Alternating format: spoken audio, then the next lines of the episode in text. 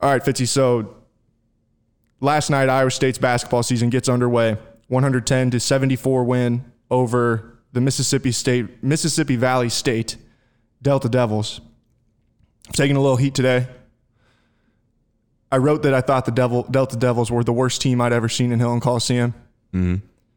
I don't regret these words. I still stand by my statement.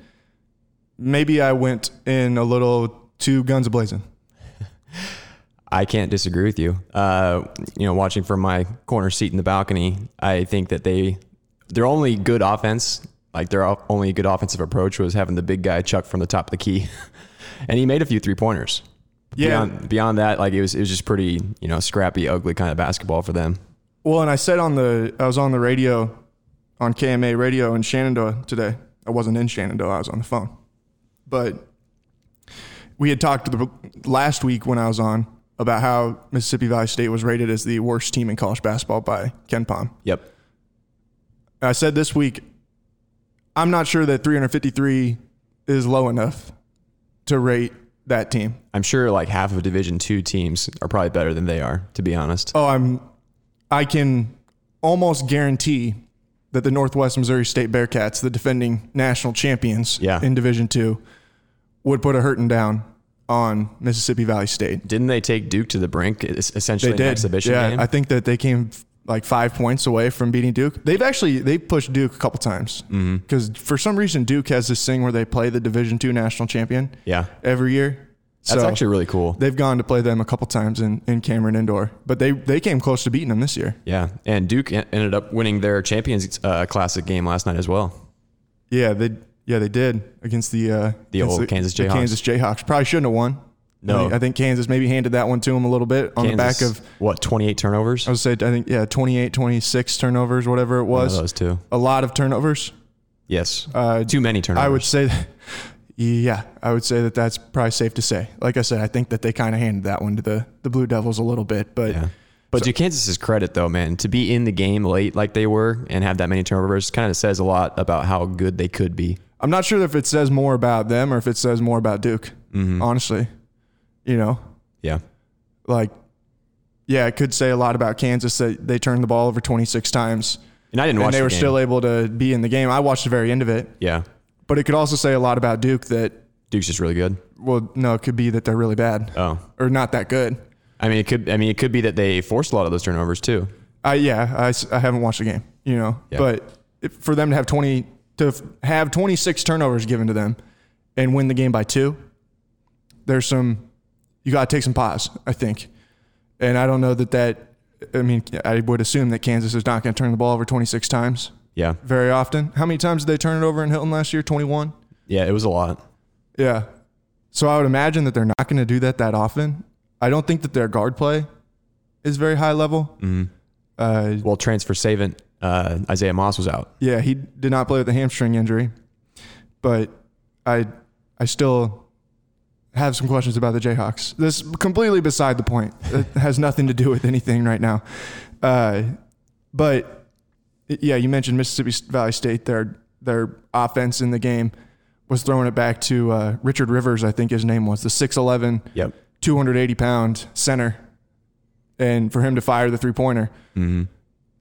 Fair. You know, I mean, I mean, it was working half the time. I will say, I don't know that I've ever seen a guy who's 6'11 and weighs 280 pounds that wants to stand out at the three point line the entire game. Yeah. I don't know that he ever even hardly got below the free throw line. No, he didn't, and I think it was partially because he was just so winded. Otherwise, you know. The only guy I've ever seen even come close to anything like that, and I know that he's not listening, so I'm gonna take this shot. Is my guy Leif, my you know my buddy, uh, my best friend from from Simpson, who's my roommate. He was he was not six eleven, but he was six seven and weighed about.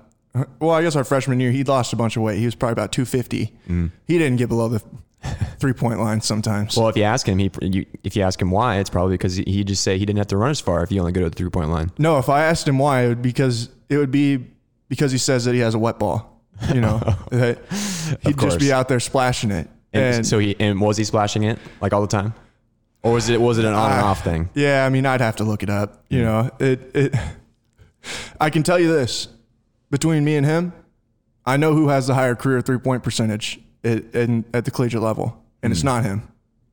Shots fired. He took a lot more shots than I did. You know, this I was be one for one. this will end up being the one episode of Stands and Fits that he ends up listening to. yeah, maybe I'll have to tell him that he can come on and defend himself Yeah. at some point.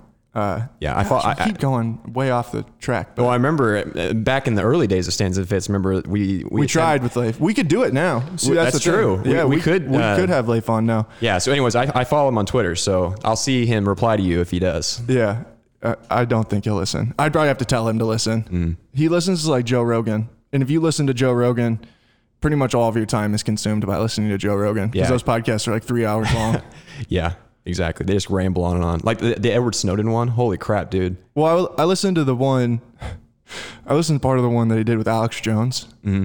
and we got like I got like an hour in, and I'm sitting there just like, man, this is messing me up. I can't even imagine how how messed up this gets like an hour two and into the two and a half hour mark or whatever it is.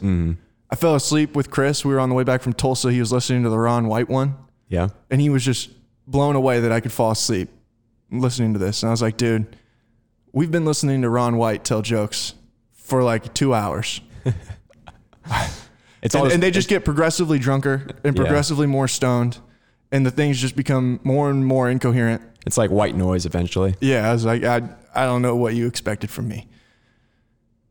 But it was the the thing I will give Mississippi Valley State, and I have never seen this before. They have 14 guys on their roster. 11 of them were new, Oh, really? and eight of them were freshmen.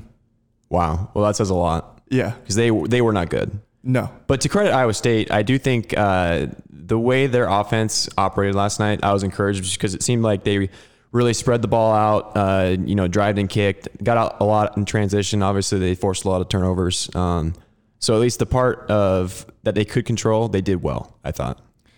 Yeah, and I, I think that you saw some things from Iowa State that you can project out that we can know. You know, and they're really more like affirming things that we were thinking going into the season. You know, one of the ones that really stuck out to me was the ball pressure that they're able to apply with their two smaller guards in Bolton and Prentice Nixon. Uh, Prentice Nixon uh, on the defensive end, I would just describe as a pest Yes. he, he's so low to the ground and he's able to get up in on people and make them uncomfortable in that way. And then he's really good at when someone tries to drive into the you know finds a driving lane he's able to close it and then scoop the ball away. That's something i think he's going to be really good at this season. He's i think he's going to do a good job even when he's outsized unless teams start to take him down in the post which wouldn't shock me at all. If especially in big 12 play people try to do that to him and bolton. Uh, I think he will be able to make some of the bigger guards in the Big 12 uncomfortable just by the fact that he can get up and get all up in their grill Yeah. a little bit, you know? Yep. And when you get up underneath those guys and they don't, can't feel as comfortable dribbling the ball, I think that that's when they when They you really frustrated. see them get a lot more uncomfortable. Yeah. And I think that he's to I think they're going to be able to do that. We didn't get a good look at Bolton. He was efficient in the time that he was out there, but he just didn't get to play very much, had cramps. So Yep. Um, and then obviously Tyrese, man, Tyrese is going to be a special player. Yeah, and with Tyrese, it's like we all knew Tyrese was really good. Yep. He was the best player on the floor last night, and it wasn't even close. Like all the NBA hype he's gotten, especially over the offseason, it looked confirmed with how he played. and again, it was Mississippi Valley State. Yes. you know, But even But- among Iowa State's other players, you can tell he's head and shoulders better than basically the rest of the roster. and you can just see that he sees the game in a different way from everybody else. Mm-hmm. You know, I can't remember. Man, I think it was.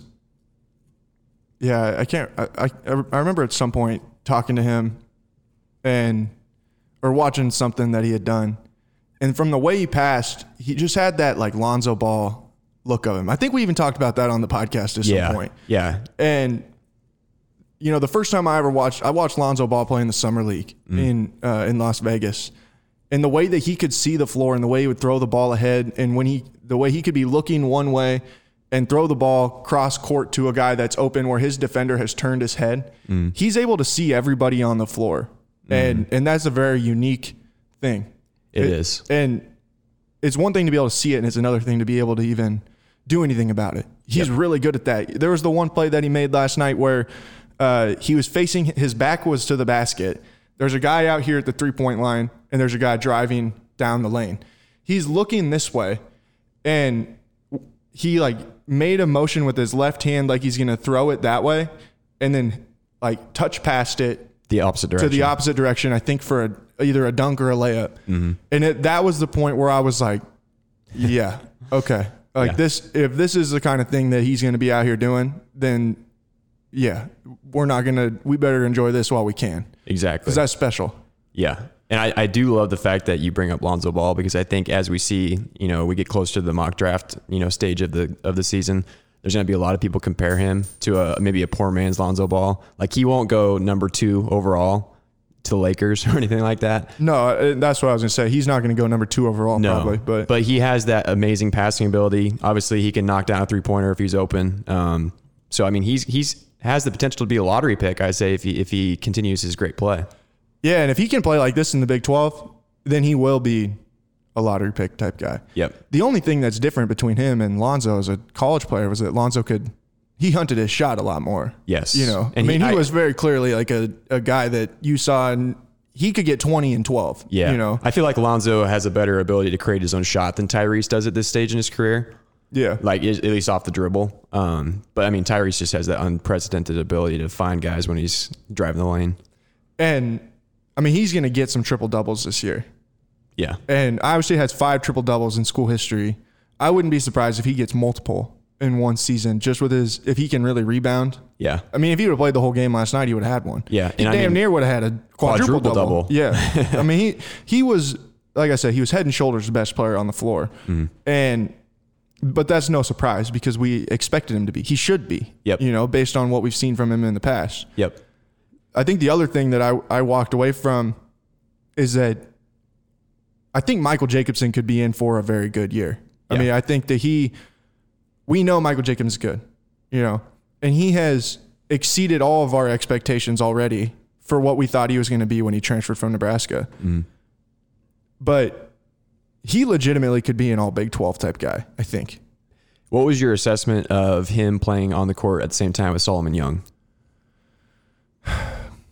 I just feel like it can get, it can get I'm scared that it could get a little bit bunchy, Mm-hmm. you know, where it's like, but I think that there's pluses to it. It's just the, the fact of the matter is, too, that Mike's not going to shoot 60% from three Yeah. every night. If he was, you know, which is not possible. Mm-hmm. Okay, I guess it's possible, but it's not realistic. Yeah. Uh, that that'd be one thing. But know, on those nights when he's not hitting, I mean, I, just, I feel like you're going to end up with with two guys that their best place that they can help the team is standing right around the hoop. Yeah. And I, I, I still question uh, how he will be on the defensive end of things, especially when you get to Big 12 play and he's Right. maybe guarding a guy who's who's got the length, but he's also got the quickness. Because obviously Mississippi Valley State did not have a guy like that No. for him to guard. Yeah, and that's and that's really when you saw him drop off as far as shooting the ball last year was when he did have the guys with the length and the athleticism that were guarding him out on the perimeter. Uh, but I think, it, and that's I mean that's no different than what we were concerned about going into the season. You know, how are they going to be able to guard people? Yeah. And you hope that he can at least be good enough with someone on the uh, playing the four. Yep. You know, and I mean if you're going against Kansas, I, I feel like he can guard De Sousa or he could guard McCormack or he can guard Azubuike. You feel fine there. Yep. But my concern is if when you're playing against a team that can go small, you know, and, and I had somebody tweet at me and tell me I, I have said that I think two weeks ago before Big 12 Media Day, uh, that that was one of my big concerns, and I, I think that there are teams that are better than what we realize that can do that. You know, that that they can exploit that kind of matchup and go with four guards Yep. and not to the extent like what Iowa State has been able to do in the past. But I do think there are some teams that will try and exploit what Iowa State's going to do, Yeah. where you're going to have those two guys out there on the floor. And on, on the positive side of things, I do think uh, from what we saw out of Zion Griffin last night, I think he'll be a serviceable small four if they need him Yeah. to be. Yeah, I think that he was definitely he looked more comfortable than he ever did last year.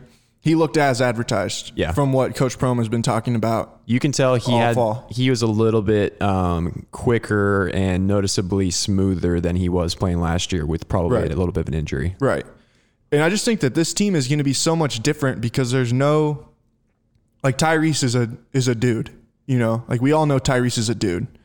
But there's there's just a bunch of like really I think there's just a bunch of good players, you know?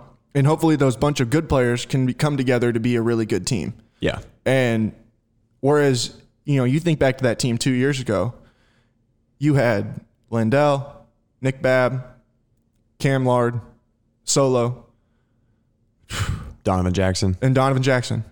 And man, it dropped off quick Yep. from there, you know, where you had some, you had a handful of guys who were good, and then you had a bunch of guys who were just not good. Mm-hmm. And that's what I think the difference between this team and that team will be, where I think most everybody is solid, at least, you know.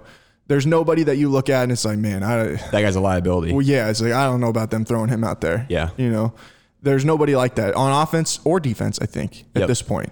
I mean, we might as well continue on there and maybe just go into like Caleb Grill, Tre Jackson. Two, Yeah. Two freshmen who got their first taste of playing time. Yeah, Tre Jackson. I mean, I we knew the kid could shoot, Yep. and I mean, he proved that last night. Knocked down three three pointers. Yep. Uh, started a little slow. I think the first shot he took went over the hoop. Uh, Something like that. Yeah, but he, you know, he looked comfortable as as the game went on. Yep. They're going to need him to be a guy who can come in and shoot the ball.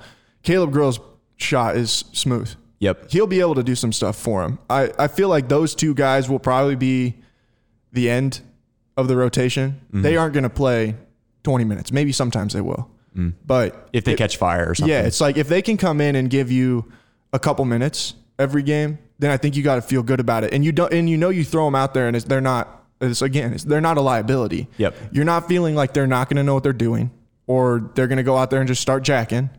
Or even if they do start jacking, you know, you feel confident they can make some shots. You know, if they're left open, they can knock it down. Teams are going to have to account for them. And I think that that's a that's a good thing where this roster is going to have a bunch of dudes that you have to account for them every time on that they step on the court. There's not a guy that it's like, okay, we don't have to guard him. Yeah. You know, or we can just kind of leave him and let him do his thing. You know, everybody out here is capable. Yep. That's what I kind of walked away from.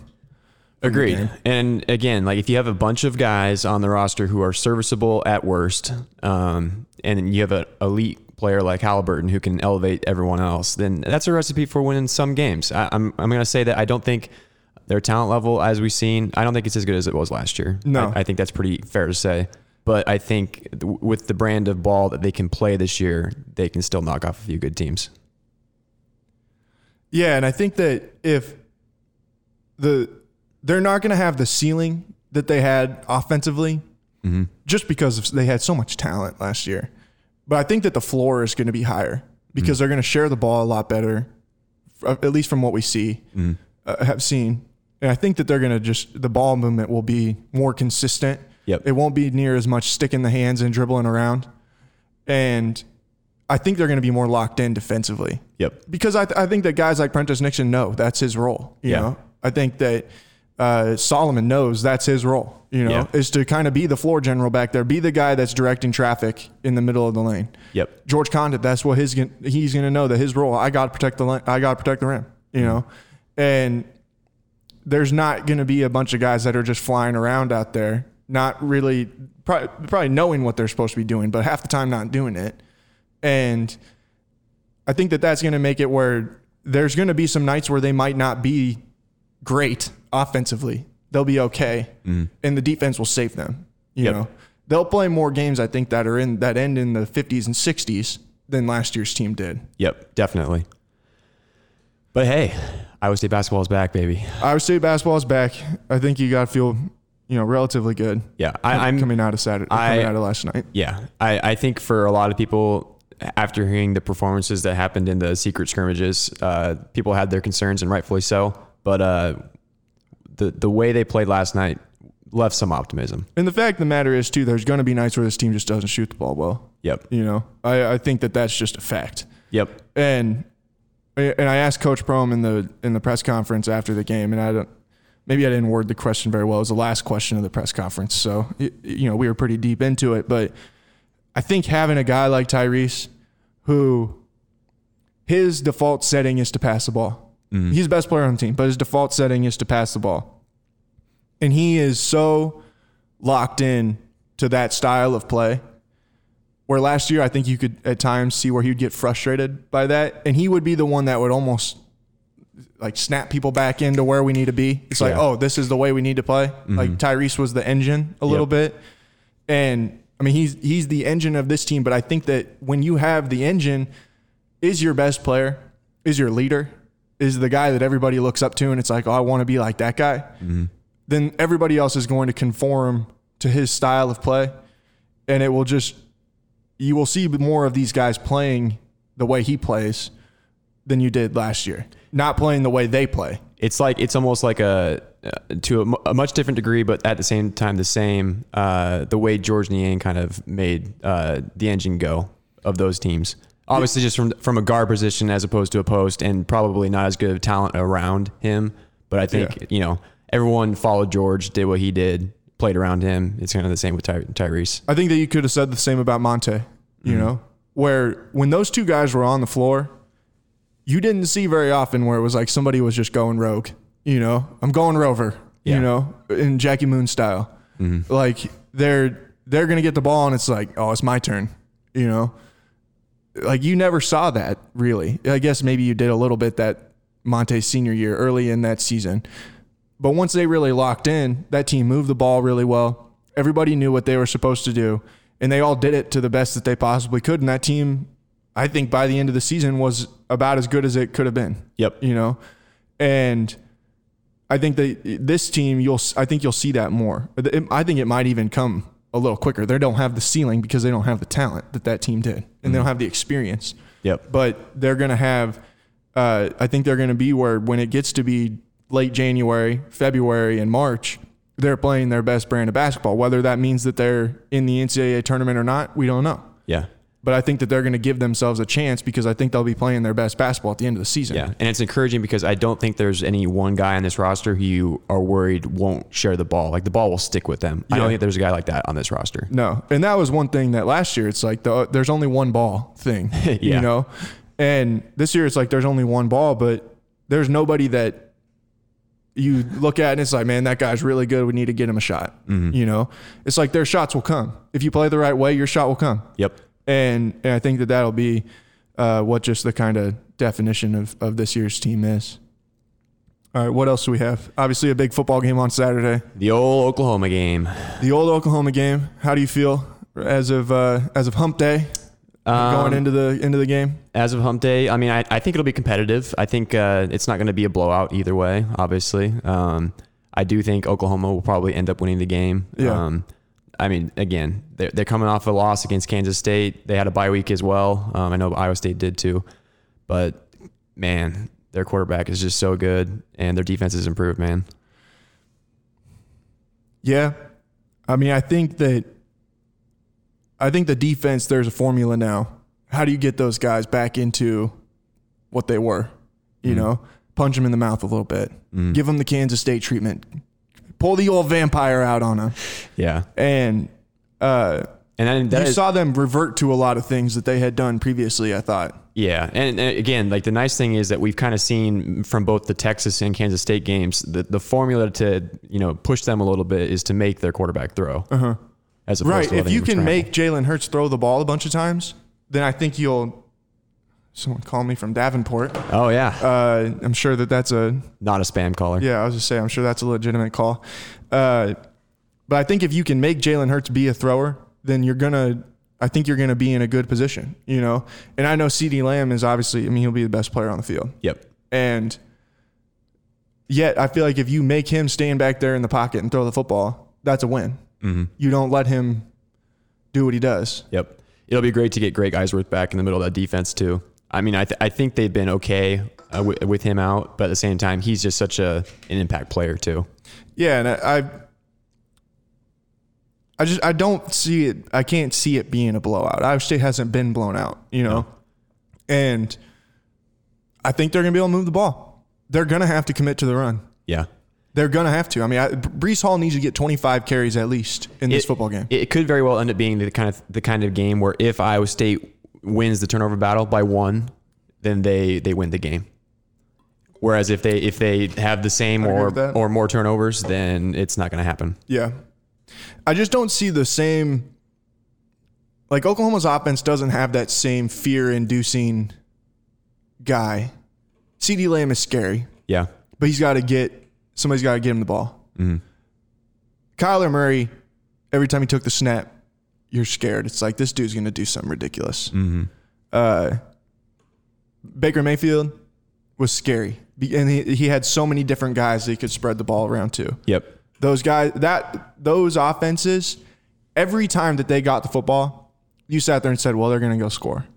Yeah, i mean it was like the idea of them not going and scoring was almost foreign you know? Think back to like that army game where they had the ball for what like 10 minutes of the entire game scored every time yep, and it was like it, that that's what those teams were i don't feel that with this team it, it doesn't feel the same way where when you watch them they get the ball and you're like well you know got to keep up Yeah. It's going to be a track meet I, I don't think it's like that. I, I- their offense is obvious or is obviously very good. They've got a lot of really good players, but it's just not the same where it's like, man, if, if we let them score, we have to go score. Like you, mm-hmm. I feel like you can get a stop on them and and come back and and then put yourself in another position to go and try and even the game or whatever. yeah. I'd agree with that, and I think it kind of does boil down to you know if Jalen Hurts goes out and is a superhero out Right. there, then that's when their offense does look as good as it used to. But when he's you know just just very good, which is obviously still very good,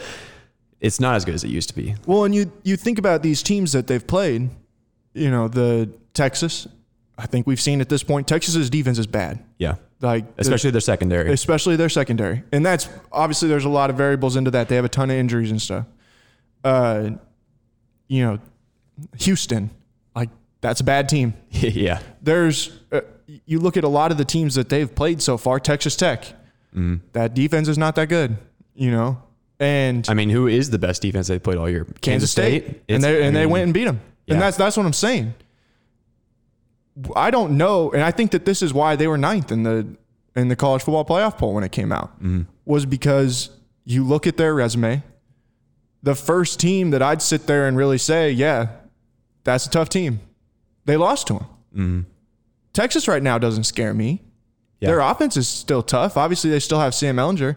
That defense is bad. Like they're bad, bad. Yeah. It's almost like Oklahoma was last year and the year before, but without the Heisman Trophy winner. Yeah, I mean, I, I kind of said that in our, our piece last week with the the rest of the season prediction. Like, I the the feeling for me with the Texas and the Kansas State games have completely flipped. Like, I feel way more confident about the Texas game in Jack Trice than I do going on the road mm-hmm. at Kansas State now. Yeah, and I, I'm not going to pick them to win this weekend.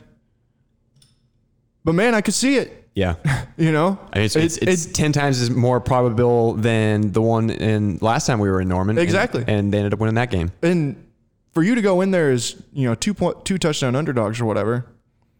I look at that and I'm like, man, they haven't lost a game with two touchdowns in how long? Yeah, You know, I mean, it's what it's been two plus two, years. Two now. years, yeah. Yeah, I was like, I'll believe that when I see it. and they played two good Oklahoma teams in the in that time. Right. They only lost by, man, they, They only lost by 10 or they- something like that They lost year, by didn't they? 10 three years ago. Did they? Yeah. That's right. So they've, like, Yep. they've got, they got a good formula for going up against this team. Mm-hmm. And I feel good. Like I said, I'm not going to pick them to win, but I think that Iowa State's going to have an opportunity to go and win the game in the fourth quarter. Agreed. I'm, I'm there with you. If Brock Purdy wants to show that he is what we think he is, that he is this guy who could eventually be one of the best quarterbacks in college football, be the best quarterback in college football, this would be a good time to break out. Mm-hmm. You know, And this, is, gonna- this is this is gonna be the big stage. On one hand, you can look at Oklahoma and be like, well, they're going to come in laser focused because they just lost Kansas State. I mean, you could say the same for Brock Purdy and Iowa State, realistically. Like, they, the, with the way that he ended that game against Oklahoma State, throwing three interceptions, he's going to come in laser focused as well. Yeah, and I, I wrote that after that game that if there's any there's nobody on the team I have any doubts can be ready less than or isn't I don't know how the best Brock Purdy's gonna be ready to play. Yeah. If we know anything about Brock Purdy, that kid has been sitting and stewing over what happened in that game for two weeks. He's probably been watching nonstop game film. I can guarantee he's game. chomping at the bit to get out there on the field. Yep. And he knows, and hopefully that doesn't mean that he's putting too much pressure on himself or anything like that. But I, I feel really good going into this game that Iowa State is going to have an opportunity to win the game.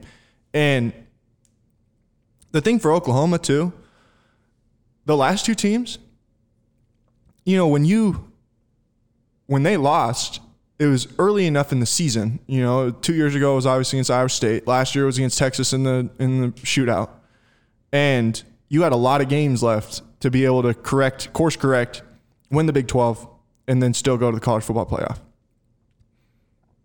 Do you feel like right now Oklahoma is going to be able to go to the college football playoff based on where they were ranked this week? Mm, no, Neither do I. there's way too many other good teams that are still in contention. The only games that they have left that are of really good quality are against Iowa State and Baylor. Mm-hmm. At this point, Yep. you know, and even Baylor, what were they ranked? It, it was in the in the 10 to 15 range, wasn't it? Yeah.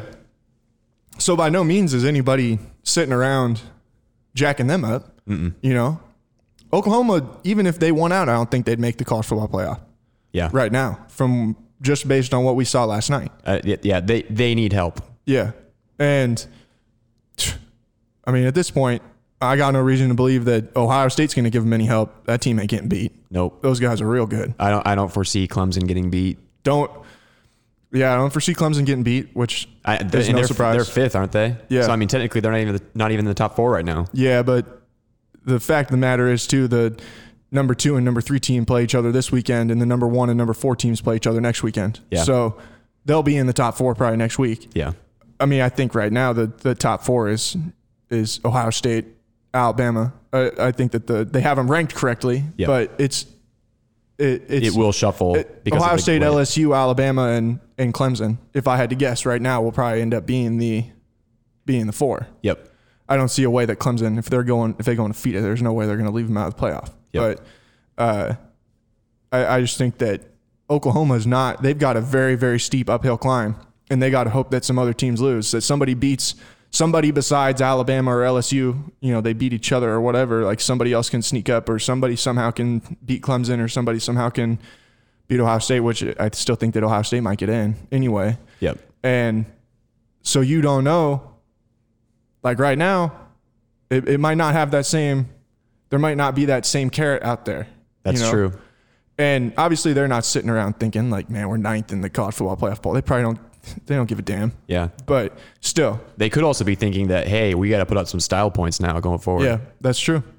But I, I, I think that Iowa State has an opportunity this week to go and make a statement in this game. Absolutely. I, I wonder who the last team to win back-to-back games in Norman, Oklahoma is. That's a great question. You can't really say Texas because I mean they always played the Cotton Bowl. So Yeah. So that would be a interesting thing to, to research. Uh, gonna be a doubleheader for for basketball and uh, football on Saturday, correct? it will be a doubleheader at Whiskey River in Ankeny. The Iowa State men's basketball team on the road in Corvallis, Oregon, taking on the Oregon State Beavers uh, in a 3:30 p.m. tip. A game will be on Pac-12 Network. They will have it at, at, on the TVs at Whiskey River and Ankeny, and then the football game uh, shortly after on Fox, 7 p.m. kick, Prime time. prime time. By far the best game of the week. with the great Gus Johnson on the call. oh, I, I'm I- so excited. I think I Yeah, some people don't like Gus Johnson, but I love Gus Johnson. man, if you don't love Gus Gus Johnson, then you can turn this damn podcast off. I will now. say I, I much prefer Gus Johnson in college basketball games though. Like the, with the uh, when he back when he did a few of those NCAA tournament games, man, those were the best. yeah, I've read some interviews with him where that's like his the thing that he misses more than anything else Yeah. is doing the NCAA tournament. Rise and fire. No, What? man, they're not on the call. oh, this is you got, BS. you got my hopes up for every. For oh, I know. dude, I was thinking that it, w- they were Who is it? Joe Davis, Brock Huard, and Bruce Feldman, the B team. Boo. Joe Davis, the voice of, uh, I'm pretty sure he's the voice of Madden Oh, is 20. he? I think so. I, Nice. no, it's Charles Davis. He's the color guy. Sorry, it's Man, different guy. Different Davis. getting everyone's hopes Uh, up multiple times. He he does NFL games, which I guess would I guess would make sense. But um, no, I, I I think at the end of the day, like it it's going to be a, a good Saturday. you It will. and everybody should come out and out and hang out at uh, Whiskey River in Ankeny to watch a game. One last reminder as well: you can use promo code Sooner Slayer on TeamCloset.com slash Cyclone Fanatic and get a Kyle Kempt Cyclone Legends T-shirt for seventeen dollars. Why seventeen dollars? Well, Kyle Kempt wore number seventeen. That's so some it's pretty, great. pretty easy to understand. That's some marketing genius right there. Well done. You know who else is uh, a marketing genius is Tyrese Haliburton, but That's we- right. He was uh, he's unpaid t- marketing genius. Yes. wearing his Cyclones versus the World shirt on the That was just hap- happenstance. yeah yeah. He walked out on the floor and I was like, "Hey, nice shirt, man." Does he like? Does he ever realize where it com- comes from? Oh yeah, think? yeah. He Yeah. he does. Yeah, we've talked about it before. Nice. Yeah. He did pay for the shirt, okay? Before anybody out there like wants to sit and Wow, Chris Williams giving out questions. impermissible benefits. No, Tyrese Haliburton did pay for his shirt. just he, like he just asked like me where he could buy one uh, when they came out, and I, and I told him. Uh, Dude, so- you know what was funny though? Like, did you see that that uh, I was Iowa's two four seven reporter like uh, questioned whether or not uh, Patrick McCaffrey started like the Iowa versus the world thing and whether Iowa like Iowa State stole it. Did you see that? no, Yeah, that was an actual thing. Like he tweeted it, and it, uh, he followed it up by saying it was an actual question, not trying to like you know be funny about it or anything. when did that get started? I've never heard that It, before. it, it was it was either last night or this morning, and you, sh- you should look it up because then a lot of Iowa fans were like, "Oh yeah, it was Patrick McCaffrey's." Well, thing." no. When did that like get? When did he? When Patrick McCaffrey start that? I've never heard that. apparently s- it was something he did with it, maybe his AAU team or something like that. I didn't read that closely.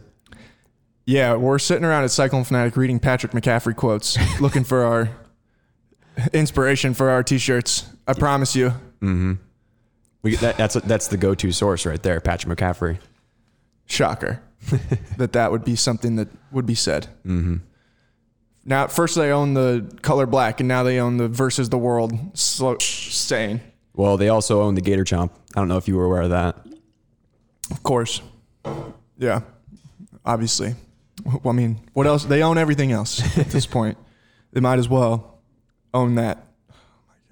They probably own the world, the word "the" too. That's why they wouldn't grant Ohio State their Yep, the people just their copyright. denied it. Were or their like, "Oh, trademark. sorry, that's Iowa's." Gosh, what a joke! All right, we're gonna take a quick break. Uh, I think that's everything on the list, isn't it? Yep. Yeah, we'll take a quick break. We'll be right back on Stands and Fits on the Cyclone Fanatic Podcast Network.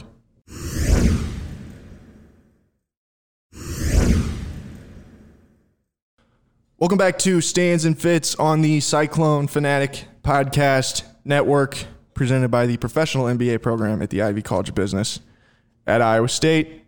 No hot and not this week.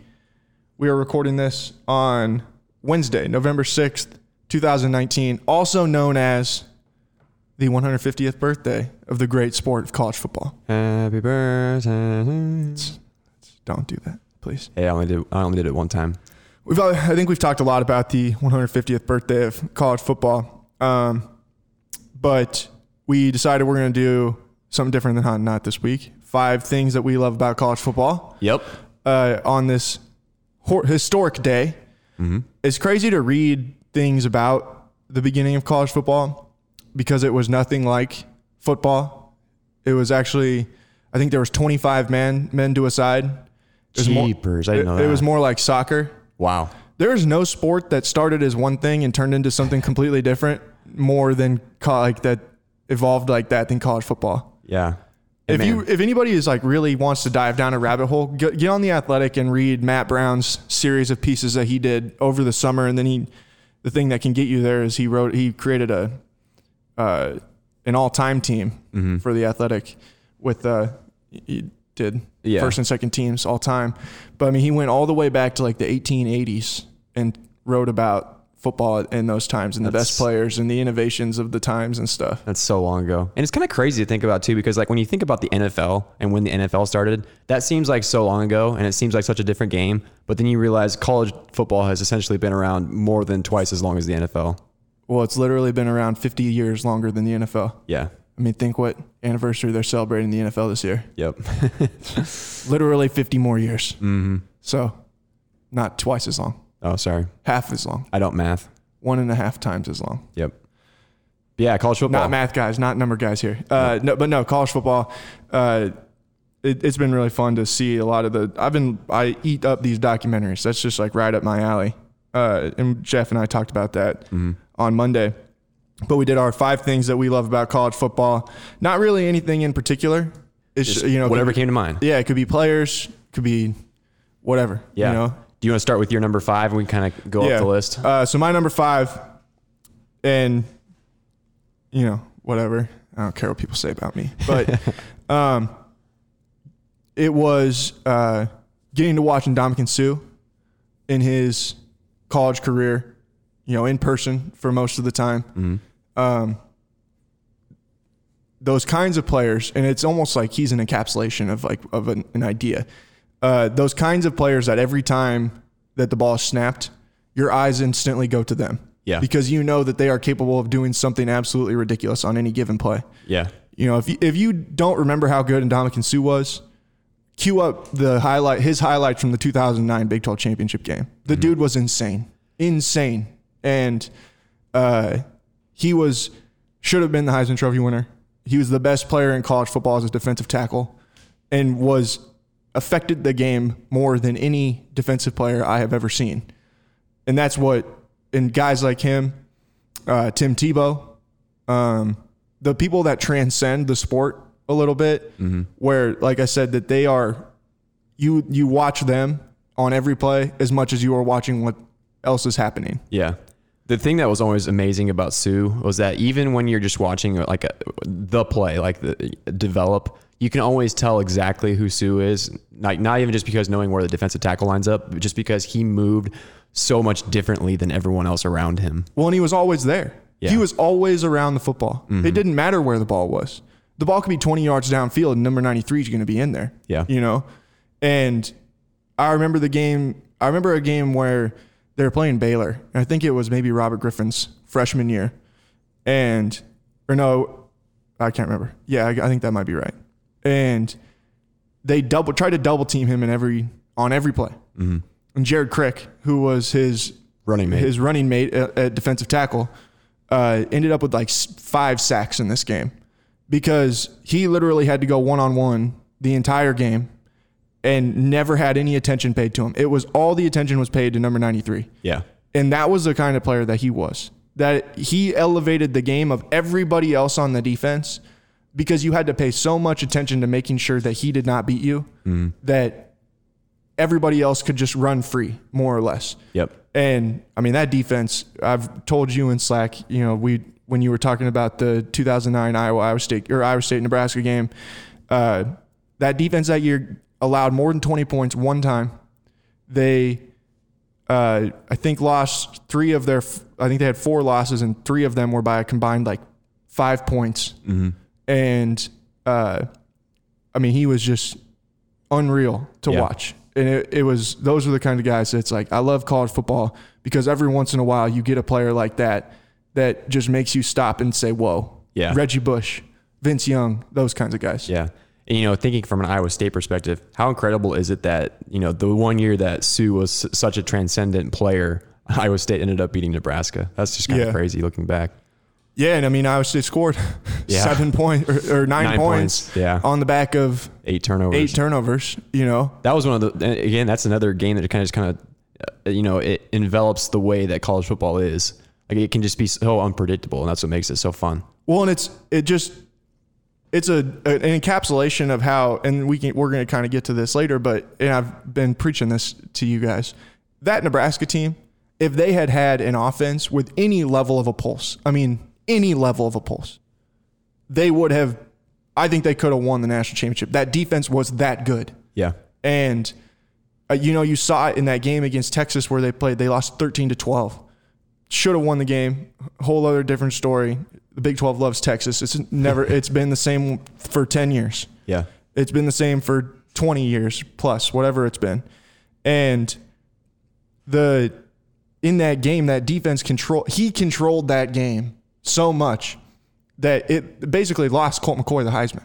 You mm-hmm. know, like what he was able to do in that game was so insane that he bas- he almost won the t- game for the team as a defensive tackle, won the conference championship for them, and they scored 12 points. That's crazy. And like that's what you just see people like that. When you see people like that that pop up, the Honey Badger, someone like him that when he when he was playing well and uh, your eyes just were glued to the Honey Badger. What's he gonna do next?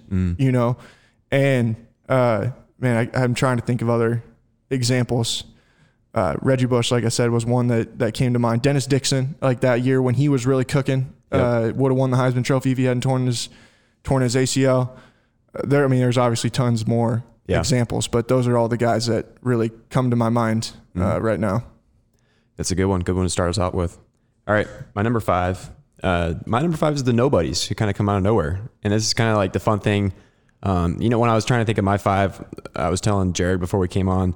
A lot of the things that came to mind specifically were differences between college football and the NFL. Mm-hmm. And there's a lot more cases in college football where someone who is like basically unknown to anyone outside of their own team or fan base comes out of nowhere and you know performs. So you know, case in point, Kyle Kempt. No one who knew who Kyle Kempt was came out of nowhere, knocked off Oklahoma on the road in Norman. You know, I was literally just going to say, perfect time to mention if you use promo code Sooner Slayer at teamcloset.com slash Cyclone Fanatic, yeah, the you'll get a Kyle Kempt Cyclone Legends shirt for seventeen dollars. there you go, perfect. So, anyways, like yeah, and just another thinking another of another Cyclone example, Jared Barnett coming Yeah. out of nowhere beat Oklahoma State 2011. So I mean, you know, stuff like that doesn't happen in the NFL, and it happens you know way more often in college football. Yeah, just those un the unlikely hero. Mm-hmm. You know, Jeff Woody, Jeff Woody. Yeah, exactly. People that become synonymous for some, with something. You know, Jeff Woody will always. You know, it's like we talked about this on Monday. To any college football fan in the country, person who like really follows it close, if you say the name Jeff Woody, they know exactly what Jeff Woody is known for. yep, They know what Kyle Kempt would be known for. And there's every fan base has that guy, you know, that just did something crazy. Mm-hmm. Chris Davis. Like most people, you say the name Chris Davis that really loves college football, and you instantly think of the kick 6 mm-hmm. And it's like Chris Davis was a good player. You know, he probably played in the NFL. I don't know for sure. yep, But that's what I'm saying. I don't know what Chris Davis did, but I know that Chris Davis caught the 62 yard field goal against Alabama and took it 109 yards for a touchdown and took him to the national championship game. yep, And those are just the kinds of things that, like those names, that it's like you never expect it to be this guy or this guy or this guy. And then, all of a sudden it is. and then they are, then they forever become synonymous with something that is so important to so many people. Yep. That's a really cool thing. Uh, number four, uh, Puddles the Duck, the best mascot in college athletics. Before anybody says Cy, if you listen to this podcast and don't know that I hate Cy, then well, I don't know where you've been. whoa, whoa, whoa, wait, wait, wait. Cy and I have a long time beef, long time, I- long I- running beef. I don't think I was aware of this unless I've completely just oh forgot yeah, this about is, this is. I'm not getting into this. It's a long running, it. Okay, long long running rivalry. I didn't. I didn't know. Way that you back to hated my days on the women's basketball beat. I, I, I love Cy, but I will say that I totally agree with your assessment that Puddles the Duck is the best college, college football mascot. and that's just it's like part of the character of college football mm. that pe- that they have these people in these costumes that becomes iconic symbols mm-hmm. for the state for the university and if you show someone a picture of that guy of of that character it's like oh you know that's Oregon Yep. or you show them a picture of the orange it's like oh that's Syracuse Or the Mountaineer. yeah, or the mountaineer, or the tree. Mm-hmm. The, the tree, you show them the tree, no one should know what that is, but it's a Stanford tree, Yep. you know? And like that's something that is just it the character of college football. It's it's just one of those things that like you can't find that in any other sport. You show most people a mascot from Major League Baseball mm-hmm. or from even the NFL. Unless they're if the name is not on there, you know, like a lot of times people are gonna be like, I mean, I don't know. Like show somebody KC Wolf. And nobody knows who KC Wolf is, like what he is. If you he doesn't have any of his insignia on him, it's just like that's a wolf. Yeah. He could be for anybody. Well, he's the Kansas City Chiefs. Okay. But like these these mascots become so synonymous with the school Yeah. and the character that they play. And you know, now that you bring up mascots, it kind of takes me back to last week when we were talking about video games. Mascot mode, Oh yeah, the mascot mode was the greatest. dude. When you, I mean, especially when Oregon was good, like Puddles Duck. Those seen a bunch of those guys out there running around. That Dude, it didn't matter how good the team was. dude. Yeah, I mean, They were all 99s. Oh, I don't remember that part. Yeah, literally all of them were 99. I- I and then feel- they'd be doing the flips and stuff. I, I feel like I feel like in some of the other versions though, I, I feel think like maybe originally that's how it was. It was yeah, like the and that's team. what I remember. Yeah. It was just the team with the the mascots instead of the players. yeah. Man, that's so But anyways, mascot matchup. that was fun. I love it. All right, my number four. Uh, shout out to the marching bands out there. Um, I, my sister's in the marching band at Iowa State. Um, part of what makes the marching band good, um, outside of the you know the halftime shows and whatnot, is the fact that you know they play music during the games, and I feel like that that um, part of what makes the college football environment so great is it the marching band music in the background, like that. When you hear marching band, it just takes you to Jack Trice Stadium. You know when when you know they're playing uh, "Go Cyclones" or the fight Yeah. song. Another thing, NCAA football like makes it, you know, Yes. like every fight song. Exactly. Like Yeah. they're like you know playing. e- I, I just thinking back. I had the um, March Madness game, and it's Yeah. like I, I I get I have Kansas's memorized. I have Duke's memorized just because they play over and over because they're good teams. Michigan is the one that I do do do do do do do. Rocky Top Yeah, is is yeah. instantly recognizable. Yeah, just stuff like that. Yeah. Uh, I I gotta ask though. I was wondering about this during one of the games. Is the Iowa State marching band trying too hard to like go viral again now? Um, yeah, because what was it? They broke out like sharks earlier yeah, they this did. year. I think they did Baby Shark. Um, you know, I, I think that they might have gotten a little bit of fame to their heads. Yeah. I haven't asked my sister about this directly. I'm Um, not. I'm not trying to accuse anybody of anything, but that's just something I was sitting there wondering. I was like, I mean, what? Like we did this one time with the the T Rexes, and it was cool, and now it's like, why are we doing this still? I, I do think they, they probably let that go to their head a little bit. But at the same time, like you always see like, for example, the Ohio State marching band, you know, they're widely known as the best band in the land. Um, and you always see their, their whole routine kind of posted online because it's real, always really cool. Um, so that's their thing, but maybe the Iowa State band's just trying to make the costumes their thing, you know? That's fair. I'm not saying. I'm like I said. I I don't really care. You Mm-hmm. know, if they want to keep trying to go viral, that's fine. But uh, I was just sitting there thinking, like, man, it seems like ever since that one time, they've like busted out the costumes way more than they ever had before. It kind of makes you wonder. I mean, because at this time last year, Baby Shark was basically like it wasn't near as well known as it is now. They played Baby Shark at uh at, at Hilton last night. Yeah, that's right. And every, everyone did the the, Yeah. the shark Yeah. chomp. So, anywho, Yeah, and then that song was stuck in my head the rest of the night. um, all right, my number three.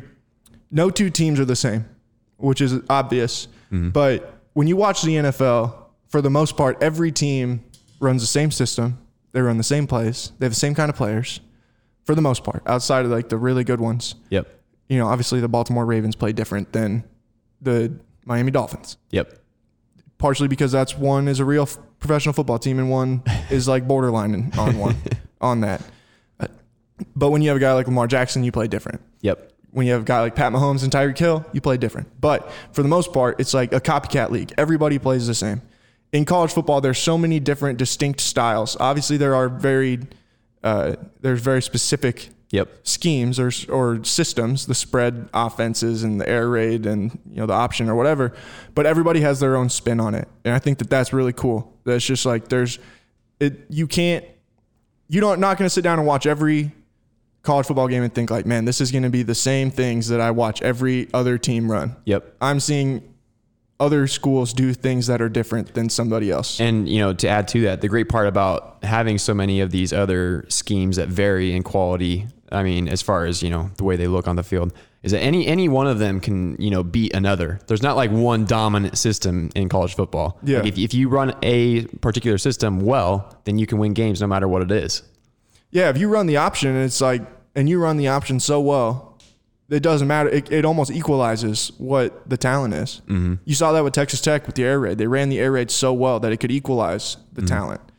Uh, when Army goes in and plays these teams with these five star recruits and they nearly win, Yep. you know, you sit there and you're like, the option's pretty cool. Yeah. You know, But at the same time, but it's uh, because they do it so well. yeah, I mean, I mean, if, if Iowa State all of a sudden today tried to run the triple option, then they wouldn't be near as good as the Yeah. Army is. Exactly, and it's just it. Everybody is so unique.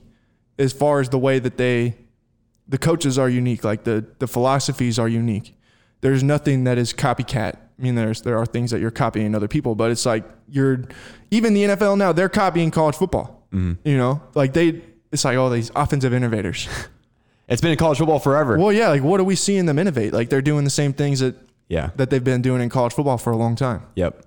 But of course, all the NFL fans and, and pundits are like, "Oh my gosh, this is so new." I feel like in the NFL, as much as anything, like when coaches are are looking at stuff through the week, they're scheming more to personnel than they are to what the other team does. Mm-hmm. You know, like you're not sitting there thinking, "Man, they do this thing so well. Like, how are we going to stop this?" It's like, no, how are we going to stop Odell Beckham? Mm-hmm.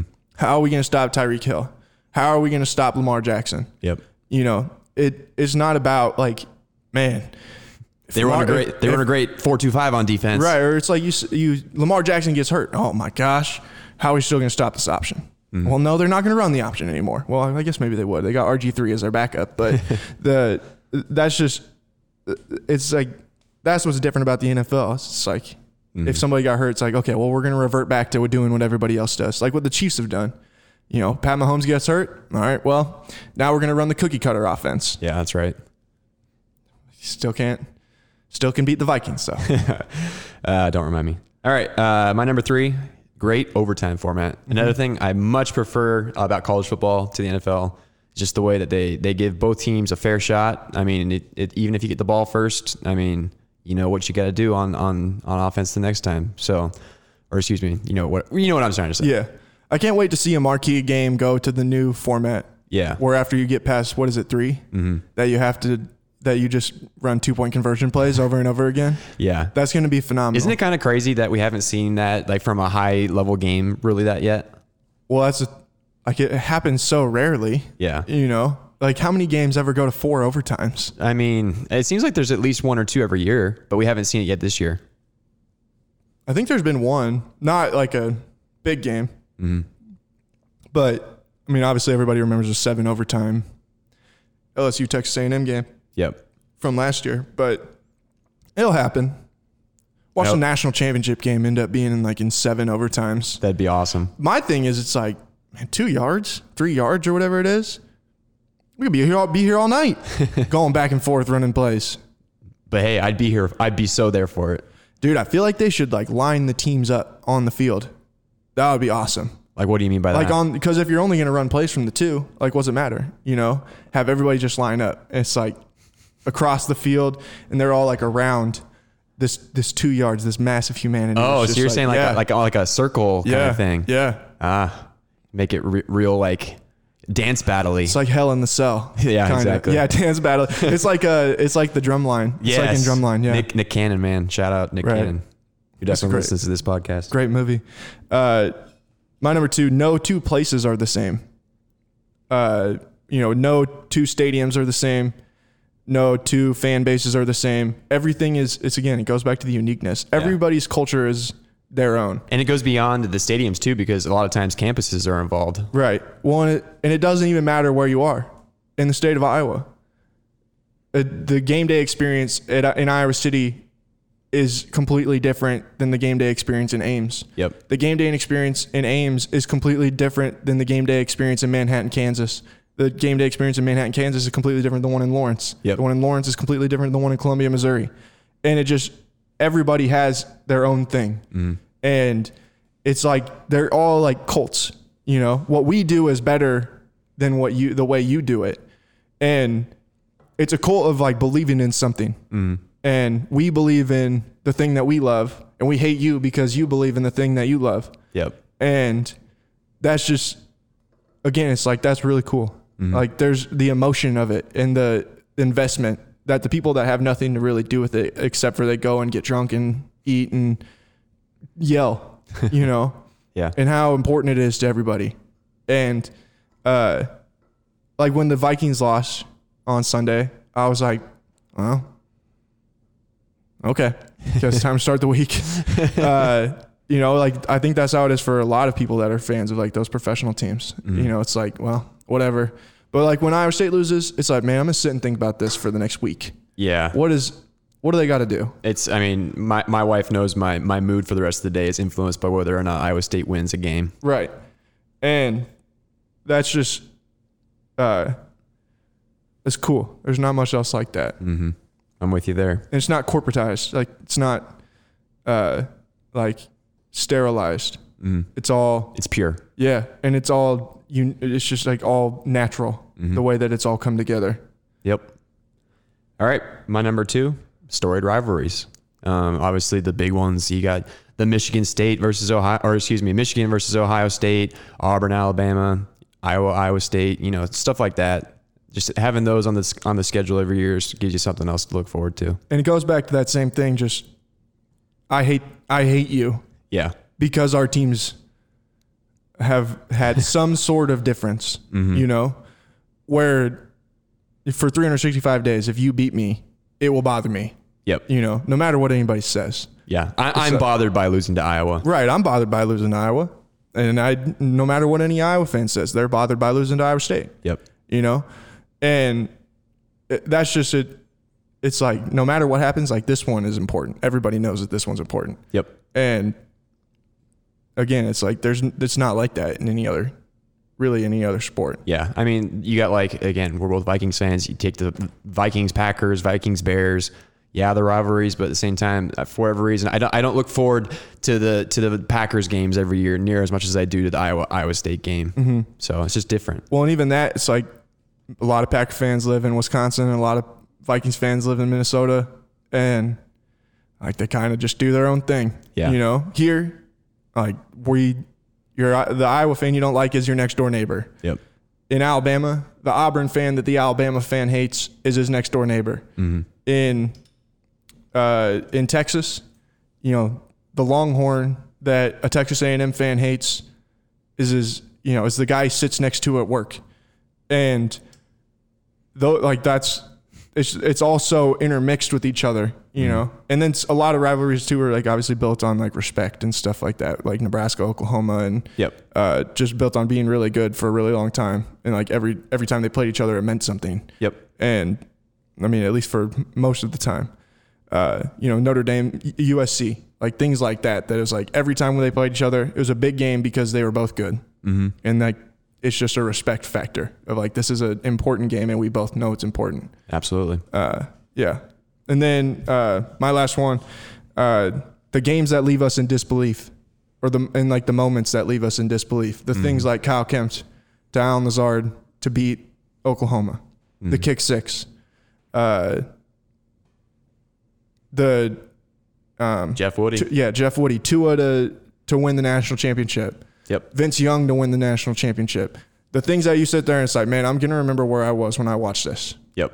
and like that's the that's the like one of the another one of the beauties of the sport that there it's so unpredictable. You you never know what can happen. It's it's predictable, but to a point too, it's not, and and it just it it makes it.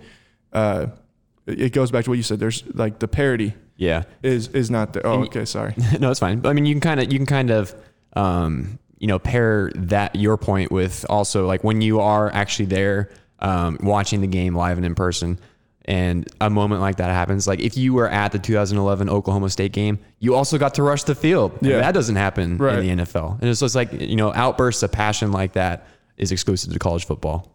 Yeah, it obviously happens in basketball too, but there's so Yeah. many more games and stuff. Yep. Like it this is just in college football, it's 12 Saturdays out of the year. And Yep. if if you're lucky you get 7 of those to go and sit in the stadium uh, that is yours. Yep. And you hope that you get those moments. Those things that are going to be remembered forever. That's right. And speaking of that, yeah, you kind of spoiled a little bit, but my last one is uh, much more parity than the NFL. I mean, any, Wouldn't it be a, a lack of parity? or lack of parity, whatever you want to say? Much less parity. Yeah. So you know, on any given Saturday, uh, a team from Appalachian State can go out and beat Michigan. A team from Iowa State can go out and beat Nebraska in in 2009.